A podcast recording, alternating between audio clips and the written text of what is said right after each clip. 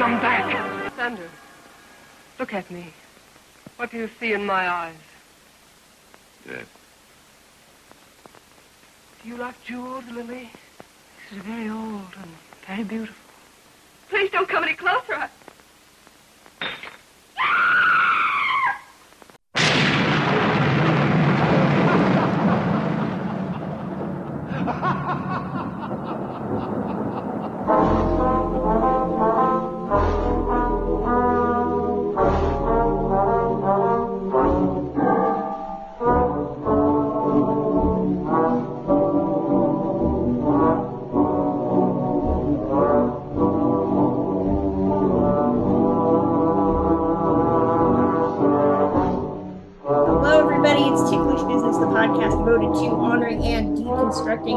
classic cinema. As always, I'm Kristen, joined once again by Samantha. Samantha, it is Halloween week. Are you prepped with your costume? I've figured out the costume, haven't pulled the trigger to get it yet. My boyfriend's going to be a basketball player, I'm going to be a ref, and our dog is going to be the basketball. That's amazing. make sure you post pics of that. you definitely yeah, it's going to be cute. I demand pictures. We are talking our Halloween episode about 1936's Dracula's Daughter, and we are joined by a guest that I'm so excited that she is on our Zoom with us today. The amazing Diana Prince. You might know her on The Last Drive-In as Darcy the Mail Girl. How are you today? I'm amazing. Thanks so much for having me. I am so excited that you agreed to do this with us because I know that Joe Bob has talked about your love of Dracula's daughter and your interest in it. This is a movie that does not seem to have as many fans as one would think for being a Dracula movie. I am surprised by that. I just want to get the word out there so more people would check it out, hopefully. For Halloween, the last drive in, there's all sorts of different spooky movies. But for you, when it comes to old Hollywood, what are the movies that get you ready for Halloween? Any of the Universal is just a mandatory thing to watch.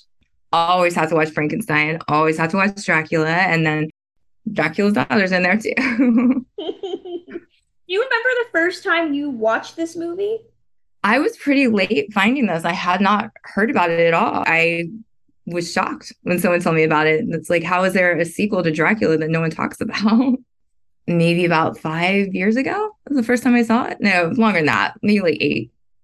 Way, way late. This is 1936, directed by Lambert Hillyer, with a screenplay by a bunch of different people, but it's credited to Garrett Fort, and it tells the story of the Countess Maria Zaleska, played by Gloria Holden, who is the eponymous Dracula's daughter. She decides that she wants to get rid of her vampirism by using a therapist, Jeffrey Garth, played by Otto Kruger, but the vampire in her takes over and things go a bit haywire. Samantha, when did you discover this? Do you remember the first time you saw this? I actually watched the movie for the first time this week in doing ah, research for the episode. Yeah, this is a new discovery for me. I definitely consider myself pretty well versed with Universal. It's just I'm more well versed with the originals. I know we've talked before. Mystery of the Wax Museum is my all-time favorite horror movie, and I watch all the ones with Fay Wray, really the 30s. So it is crazy that I haven't gotten to see Dracula's Daughter. I guess it's more the sequels and the when you get into the 40s with Abbott and Costello that I'm not as familiar with. So this is on the precipice of that. This is the halfway point. You have one cast member from the original Dracula movie, Mhm. but everybody else has changed and they say it's a high budget, but it still to me comes off as a little bit more of what you would see in the 40s when it came to Universal and what they had to offer. But the first time that I heard about the movie was through you, Kristen, when we did our top three discoveries of the year a few years ago. I knew as soon as you described this movie and everything that it offered, I was like, okay, I have to see this. But I hadn't even seen the original Dracula yet when you said that. Oh. That I was so late to the Dracula movies because I was just really digging my heels. I'm a huge Boris Karloff fan. I have a massive crush on him. So I was like, anything Bela Lugosi in is not going to compare. I knew he was not going to be as good. I was like, okay, Boris Karloff can play anything. Bela Lugosi's just known for this one thing. I don't know. I liked Dracula. I only saw that for the first time a couple years ago, and now I'm finally getting around to Dracula's daughter. And I have thoughts. we have thoughts. I actually found out about this through Vito Russo's documentary, The Celluloid Closet, which I had not heard that there was a Dracula movie that involved lesbianism, which was something where if you're a burgeoning film fan and you want to learn about film history, watching that as an 18 year old and being like, what? This is a movie about lesbian vampires? What's going on? And then I watched it. It's not. I mean, well, it is. Exactly. That kind of bothers me that it's pitched that, and that's it's fine if you want to read that into it. There's a scene in it, Yeah. sexy scene with some sexual tension. If you want to look at it that way, it's overhyped as a lesbian film for sure. I'm excited to get into that because that is the movie's unfortunately big claim to fame is that oh it's got this subtext and this queer coding which I love deconstructing and looking at the way that movies did get around the code whether that was through coding about excess sexuality or s- just outright sex or all of these other things but when you actually watch the movie and Vito Russo's doc is a groundbreaking doc about queer coding in old Hollywood but you're be a bit disappointed watching this movie thinking that it's going to sure. be this real groundbreaker in 1936 I would love for it to be remade and be full on lesbian. yeah I'm Like- here for that. I think that needs to happen.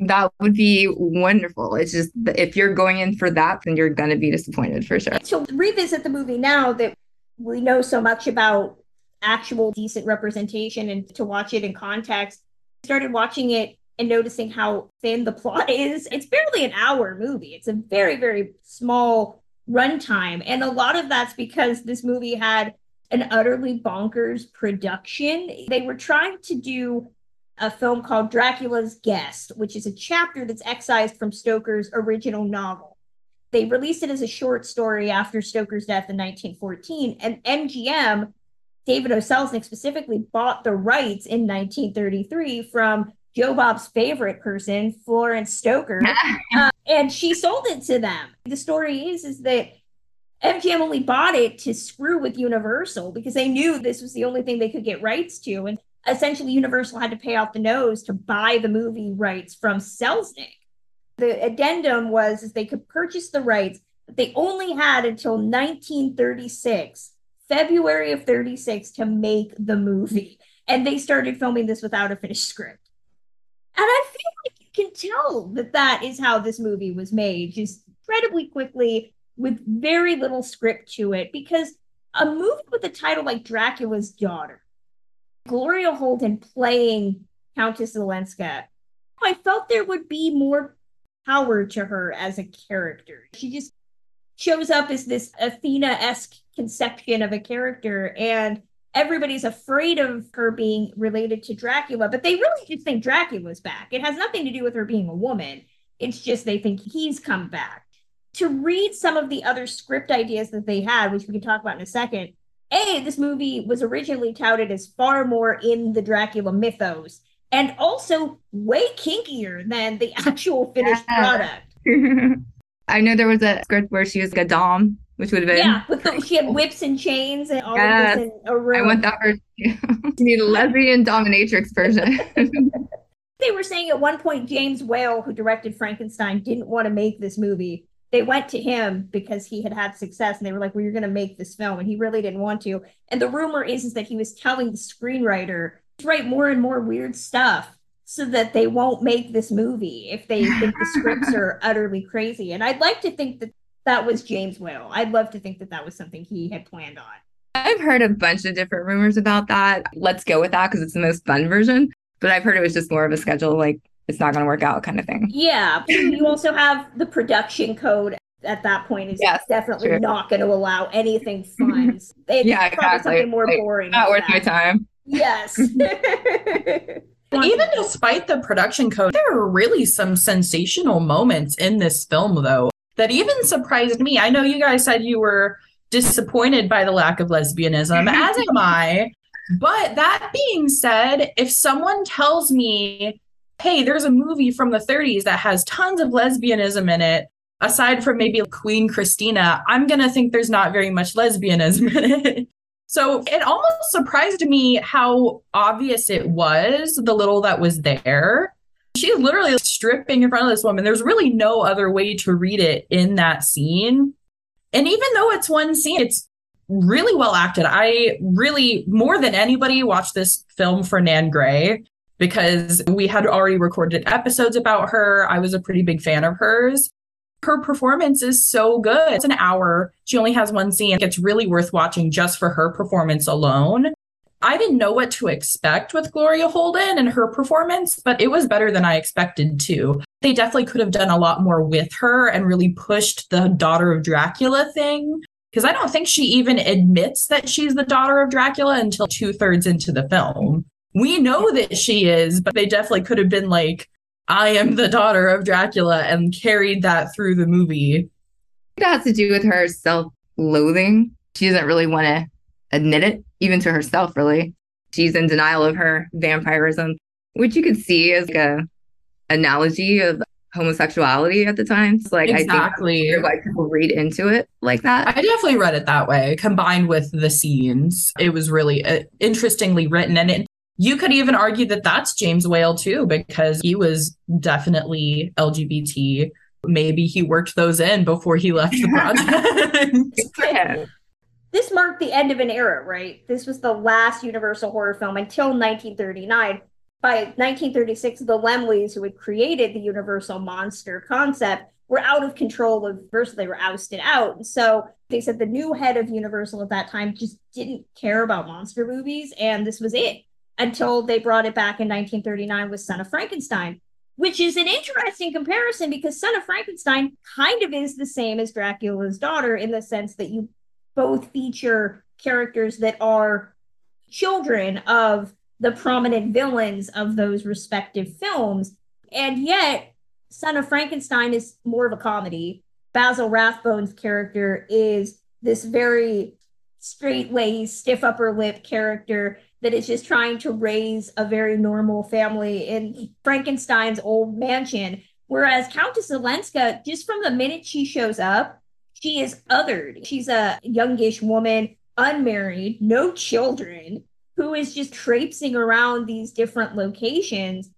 Whether you take the film as coded or not, for 1936 audiences, she's a bit of an outlier because so many women were already married and had children by however old Countess Olenska is supposed to be. She's not seen as a woman in her 20s. Hundreds of years old, There's something already different about her what I've always noticed is you bring up that scene, Samantha, with Nan Gray, which is probably the most famous scene in this entire movie, where she wants a woman to pose for her. Nan Gray shows up, which to read some of the production letters between the studio and the screenwriter about how that was going to be filmed, they knew there was something there because they say there's no hint of sexualization. It's clear that this woman is not new. The screenwriters knew there was going to be pushback there.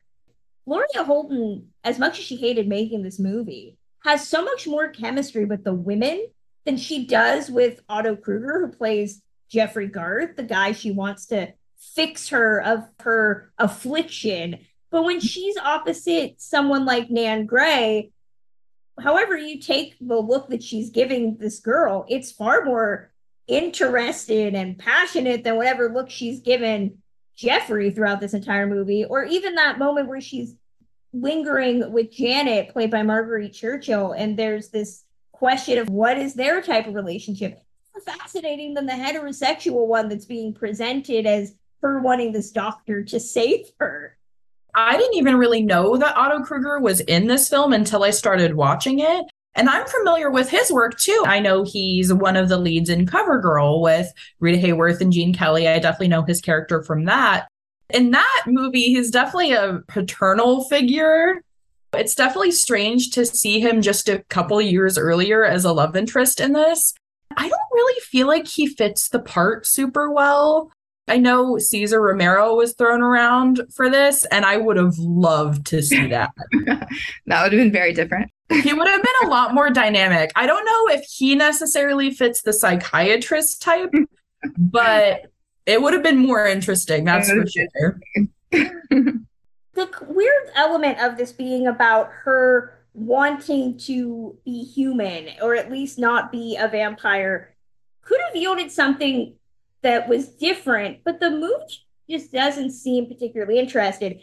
It almost feels like Jeffrey and Janet are there because you need a heterosexual couple that's going to end this movie. They're this will they or won't they type of relationship where Janet's constantly the one bickering at him or playing with him. And he's the guy who's like, Oh, I'm a doctor. I don't have time to deal with you and your woman shenanigans. it's he's not going to end up with Zaleska because she's evil. So you need to have a couple that's going to give us the happily ever after. It's an issue I have similar to something like Cat People, which I love Cat People. People's a great movie. But I'm always rooting for Simone Simone more than I'm rooting for Kent Smith and Jane Randolph. I'm sorry, but you guys are boring. I'm all for the woman who wants to be a cat person. I didn't even really care for Janet in this movie at all. And I think they totally gloss over the fact that she's his employee. I love Janet. But go ahead. Their dynamic is so strange. And you're right, it, it's a lot of henpecking, a lot of bickering, a lot of back and forth between the two. It doesn't even seem like a will they or won't they. It's just a maybe you should fire her and get out of this situation. That's true. Them together is not the best, but Janet herself is just so fun and playful that she adds life to it. I love her. She's the hidden MVP of this movie. Janet's a lot like a Glenda Farrell almost, like in Wax Museum, Samantha. You needed to have a woman with moxie in moxie. The 30s. Yes. That's a good word. it's a word that does not get utilized. I do not get to drop it as often as I should on this podcast. Perfect. Good use of and, and I almost wish that she had been center stage trying to detect what's going on with this type of relationship because no disrespect to Otto Kruger, I thought he was just no. He's a doctor. He's the I would agree with that. That's why I want Cesar Romero. I think he would have been way more interesting, at least, if nothing else to look at all of the different production aspects that went into the scripting here, I have to wonder if a lot of this was because the script just was not where it needed to be. The earliest screenplay for this was in 1935. It starts out in the 14th century and it focuses on two engaged couples who go to Transylvania. They explore Dracula's castle. One goes mad, the other one goes missing, and you get the Von Helsing character played by Edward Van Sloan, who is summoned and he tracks the character to London, and he is essentially named in the script Countess Zelensky's right hand man, the Sandor character. The British Board of Film Censors rejected it, saying that, quote, Dracula's daughter would require half a dozen languages to adequately express its beastliness. I don't know what was so beastly wow. in that script, but it certainly sounds more intriguing. And you have to connect it back in some way to Dracula. This movie starts with the Von Helsing character. Okay, this is clearly we're gonna go back to the beginning. It starts with a recap of what happened in Dracula, and yet we don't do anything with it. One of the things that I love about the beginning and the recap part of it is when you're watching a movie like Dracula, you don't really think about how is everyone going to explain all of these dead bodies? Who is going to get arrested for this? If you say, oh, he was a vampire, I had to stake him through the heart, is anyone going to believe you? Is that going to be like a viable defense in court? Are you going to be acquitted? This movie asks those questions, which I love, if nothing else. I always look at this as like the Halloween 2 of Dracula, direct continuation, but not at all like it. Don't get me wrong. I always am cognizant of the fact that we didn't have VCRs, reruns, we didn't have cable or TV in 1936. So if you didn't see Dracula in 1931 in the theater, you weren't seeing it again. And yet this is five years after Dracula comes out. So there has to be some way that you're going to remind the audience of what happened. It's not like Bride of Frankenstein, where Bride of Frankenstein just starts and it's like, ah, you'll remember what happened with Frankenstein. There's too much of a gap. So they have to find some way to reiterate what went on. And I do love that we get the Von Helsing character saying this is what happened. And also we get that really cool shot of Bela Lugosi's waxen bust as they go and discover his crypt, which allegedly that was the only thing Lugosi got paid to do on this movie. They wanted him in the movie, but for some reason it just didn't work out. So they paid him to make a bust of his face, which is a very baller move that Lugosi just got paid money to show up and, as Madonna says, give good face. Good for him. Would we have necessarily wanted Lugosi in this movie? Yeah. Even for five seconds, it would have been pretty cool. It would have legitimized this movie, I think, a little more than it was. I'm not the type of person to watch a movie from the 30s and point out all of the special effects flaws, but I will say it was very obvious to me right out the gate that it was wax. yeah. A little too obvious, even for the 30s. Legitimize is the word for it. Him not being there, it just separates it. If he's even there, just dead, it's very Between- it. It's the difference between a nice of Frankenstein esque sequel and A a fan. B pi- a B sequel where they just threw the name Dracula in with some random actors. Totally. That's what it, it feels like for sure. Bad thing necessarily. It's just not that. Hi everyone, Kristen here. Like what you're hearing? Then consider supporting us via Patreon, like Ticklish Biz fans Beverly, Denisha Herrera, and Peter Blitzstein. You get access to exclusive content, including two Patreon only series, merchandise, and special gifts. You can even be a guest on a future episode. We've also revamped our tiers and are over halfway to compelling Samantha to watch either The Godfather or Little Women, as well as episodes devoted to the 1976 biopic Gable and Lombard, It's a Howler, and the 1970 Weepy Love Story. All your support goes right back into making Ticklish Business the premier podcast for classic film lovers. That's patreon.com slash ticklishbiz. Now, back to the show. Bela Lugosi looms so large in this movie. That was the big reason that Gloria Holden allegedly hated making it. Is she didn't want to be typecast like Bela Lugosi was playing vampire characters. And I want to say that one of the reviews I read was like that aids in her character being so self-loathing is her disdain for the movie that she's making. Always get her confused with Judith Anderson, who was Mrs. Danvers in Rebecca, because both of them are very statuesque, raven-haired beauties. Gloria Holden really does make this movie as much as she disliked making it because she's really the only one that stands out. A, aesthetically, because she wears all black. She's got some beautiful costumes. She's got that dark hair, those penetrating eyes. Everybody else just looks like they're from 1936. There's nothing really distinctive about them, looks wise. But I think at the same time, even though the script does not break down what being Dracula's daughter means, you know what that means to her. The the self-loathing that is mentioned, she really plays that character as like, I'm bearing this horrific burden, not just of being a vampire and being 500 some odd years old, but also having a horrible, horrible vampire father that killed a ton of people. The weight that she's carrying while also being able to pull off some great 1936 costumes is astounding. You have a lot of the homoerotic subtext in a lot of these scenes where she's concealing her identity. It deals with a lot of deeper issues if you're willing to read that far into it. As someone who struggled with addiction, I feel like you could watch a lot of these scenes of her being like, I don't want to give into the darkness as some kind of metaphor for that. And I think she plays that extremely well for the 30s. I really love her performance in that respect. I was surprised. Like I said, I didn't know going in what to expect with her. Because again, I regarded this as a B sequel type of film, and I didn't know what performances we were going to get out of these actors. But Gloria Holden definitely blew me away. They could have done a lot more with her to make her more dynamic in the script. But with what she was given, she did a really good job. She did an amazing job. She's very, you can't stop looking at her. She Yeah, draws you in definitely. so much. She's very powerful. Not quite the word I want, but I think you get what I'm saying. She owns it so hard. It's Even if she doesn't want to.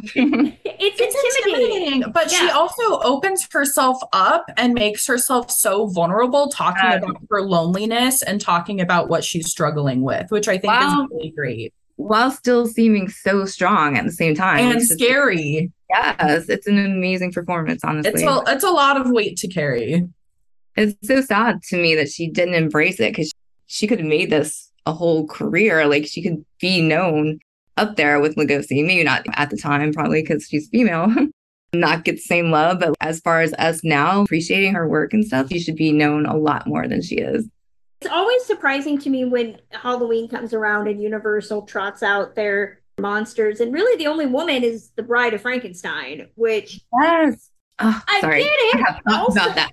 the look is great, it's iconic, but at the same time, the Bride of Frankenstein, no disrespect to Elsa Lanchester, who's great, but she comes into the end of Bride of Frankenstein. Her and the monster are not suited for each other, and you know, it's a tragic love story. Whereas Countess Zelenska is her own woman, damn it. yeah, She is anchoring her movie. The movie's not called Dracula's Offspring, it's Dracula's Daughters. yes, want that to carry some weight. So I'm a letter to Universal, just being like, where's our Countess Zelenska character? I want to see her in the theme park. Diana, you're a big cosplayer, of course. We see it every week on The Last Drive-In.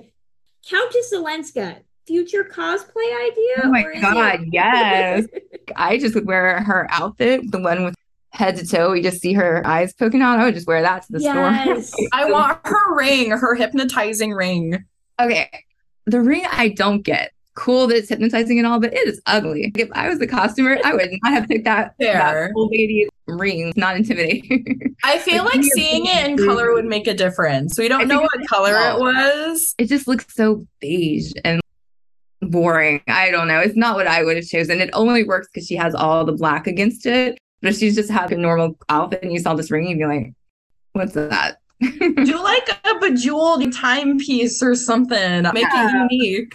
And also, they weren't super consistent with the hypnotizing powers because in the scene, the famous scene where she's getting the posing done, they seem like you're hypnotizing her, but she doesn't really act that way. She's still like, get away from me and screaming, and it didn't work very well.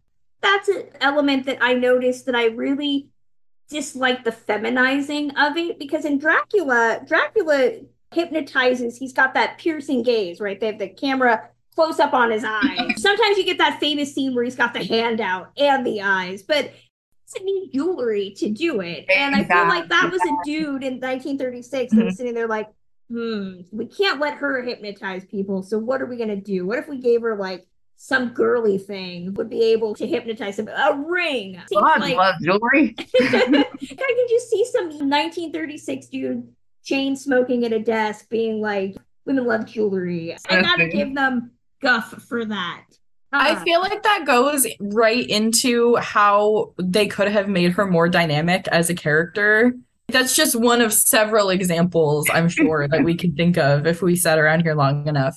I will say, on the other hand, talking about other women of horror, I had just brought up on the last episode that Carrie Bible and I just did a little bit of a mini retrospective cooking of women in horror, and there aren't too many. You're right. When we got all of our choices together and talked about different women in horror, the real running theme, aside from maybe one or two, is that they had no lines.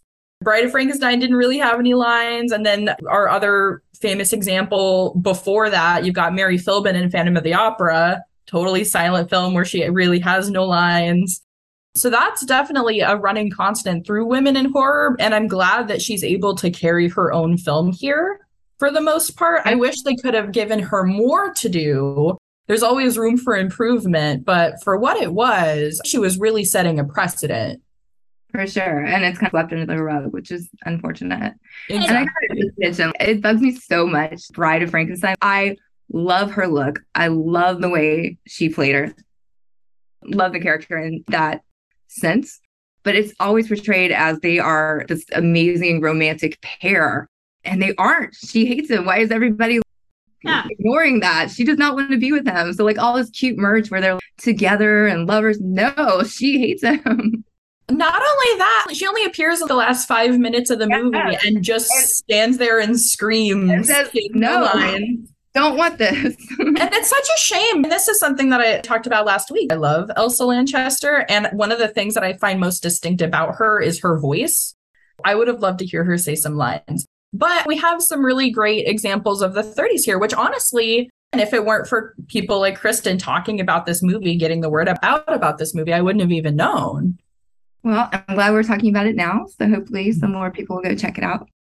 Something to remember this was only Gloria Holden's second credited film ever. Her third movie ever. She was in one film uncredited as a party guest, but she also did Wife versus Secretary, the Clark Gable, Jean Harlow, Myrna Loy rom com the same year this came out a couple months earlier.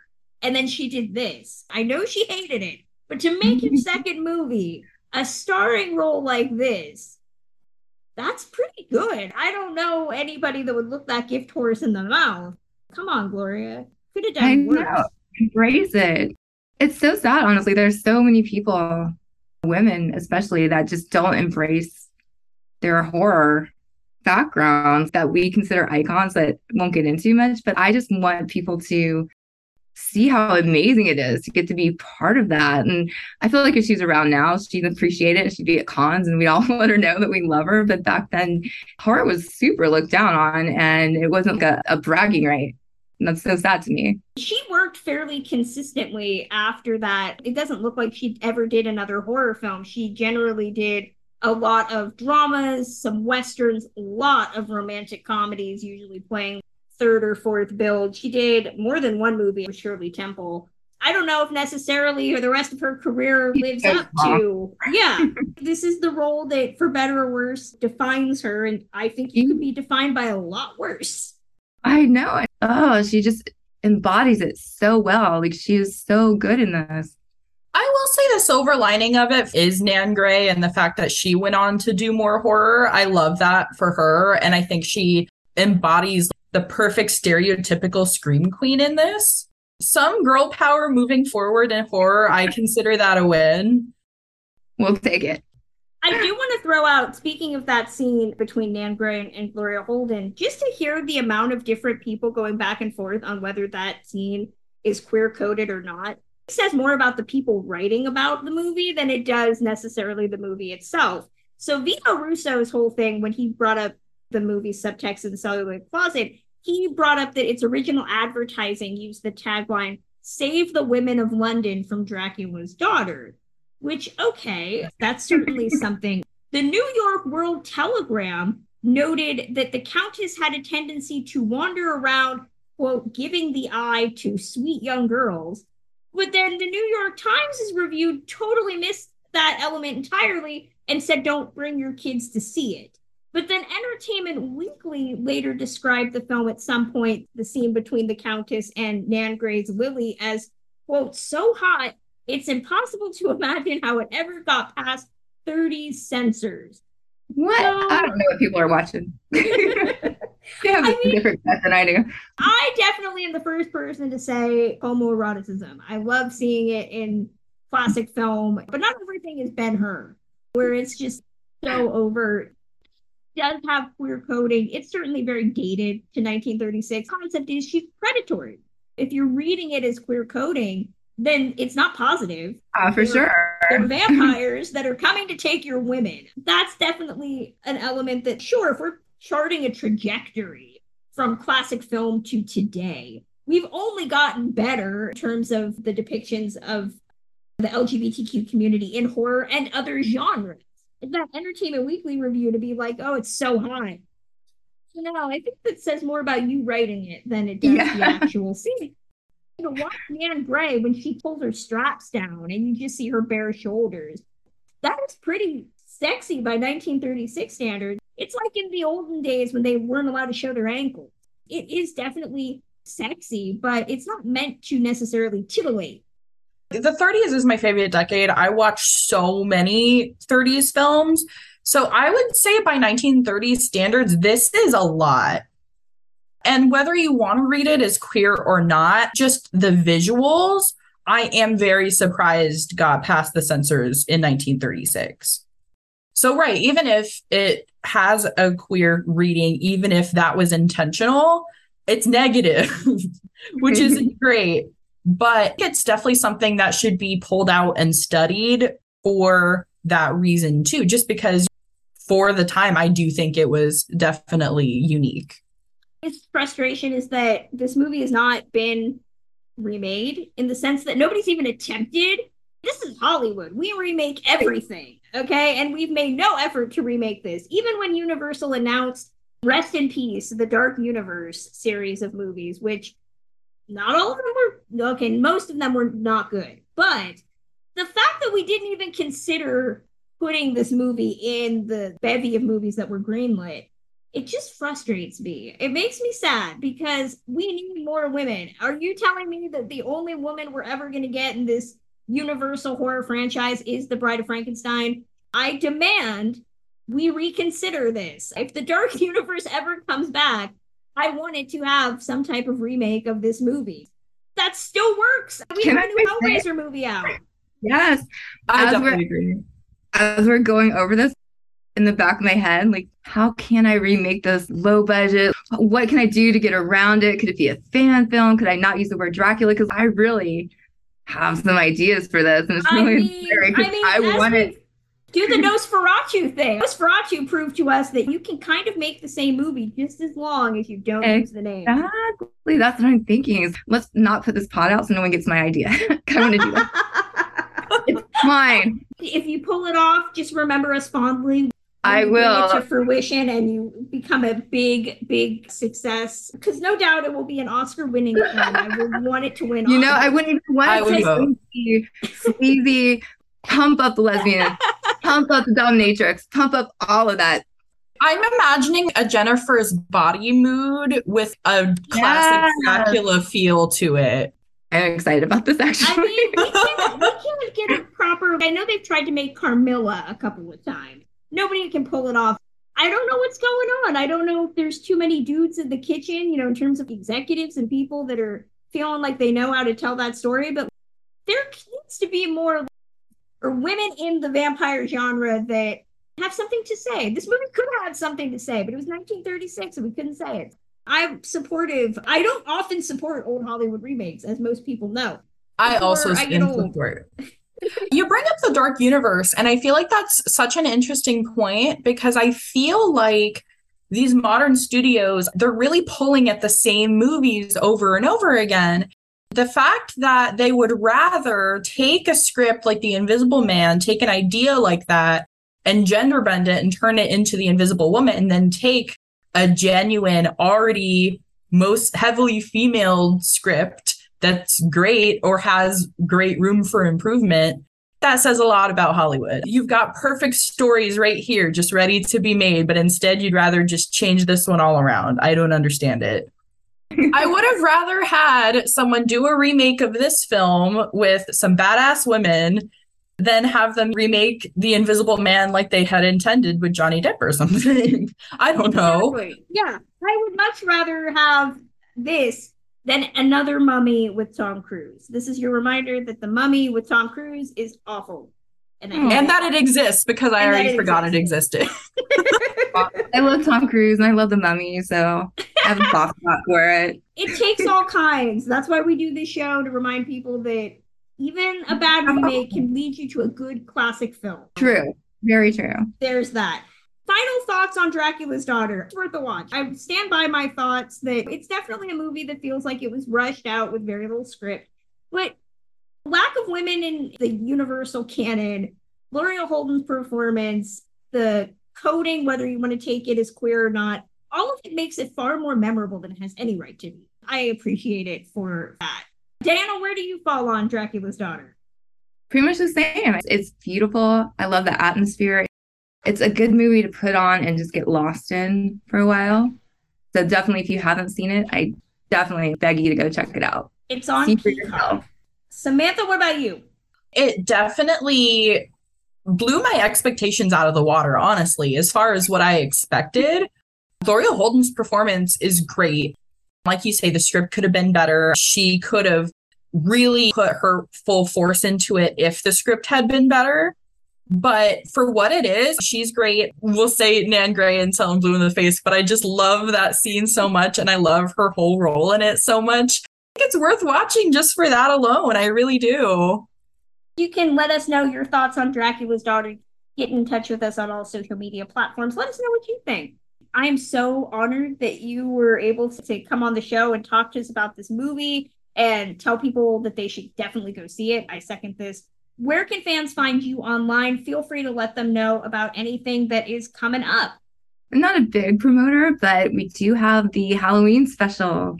I'm not supposed to talk about it yet. Elvira and Jill Schoelen are on the Halloween special, two of my all time favorite women of horror. So this is a big one for me. Yay, check that out. Yes, on Shudder. It's on Friday. October 21st is when it debuts, and then after that, it's on demand. But if you watch the live feed, tweet along with us, it'll be fun. I will be there. I always watch live. So we get yay. extra And credit then, when people watch it live. So if you want to give your Twitter, yeah, Twitter kinky underscore horror, Instagram Diana Prince XO, and TikTok I hate because they censor me so much. But I'm Darcy the Mail Girl on there.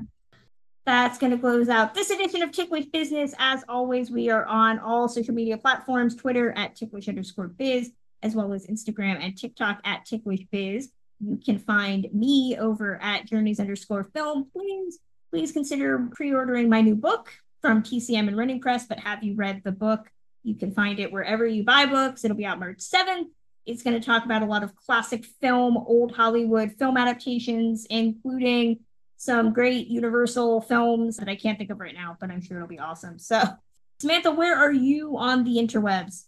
You can mostly find me at Classic Film Geek on Twitter. I'm always posting film reviews, recipes. You can find my blog at musingsofaclassicfilmaddict.com, and you can find my Cooking with the Stars posts over at Classic Movie Hub. And you can find us on all podcast platforms, including Spotify and Apple Podcasts. Reviews always help, and we would love to see you leave one for us. Nothing short of five stars, please. And if you want to help us get some of our Patreon goals met, we are at patreon.com slash ticklishbiz. We are one away from 30 subscribers. We would love to do a bunch of other bonus content. We have some great swag that we give away regularly pins, free movies. Christmas is coming up. We give our patrons a lot of great gifts, as well as our upcoming bonus episode of Double Features, where me and William Viviani talked about the dueling versions of Village of the Damned, which was a lot of fun to talk about. And we also have our Based on True podcast episode on Blonde, so that you don't have to watch two hours and 47 minutes of Marilyn Monroe suffering. We will be back. We wish everybody a safe and happy Halloween. Then.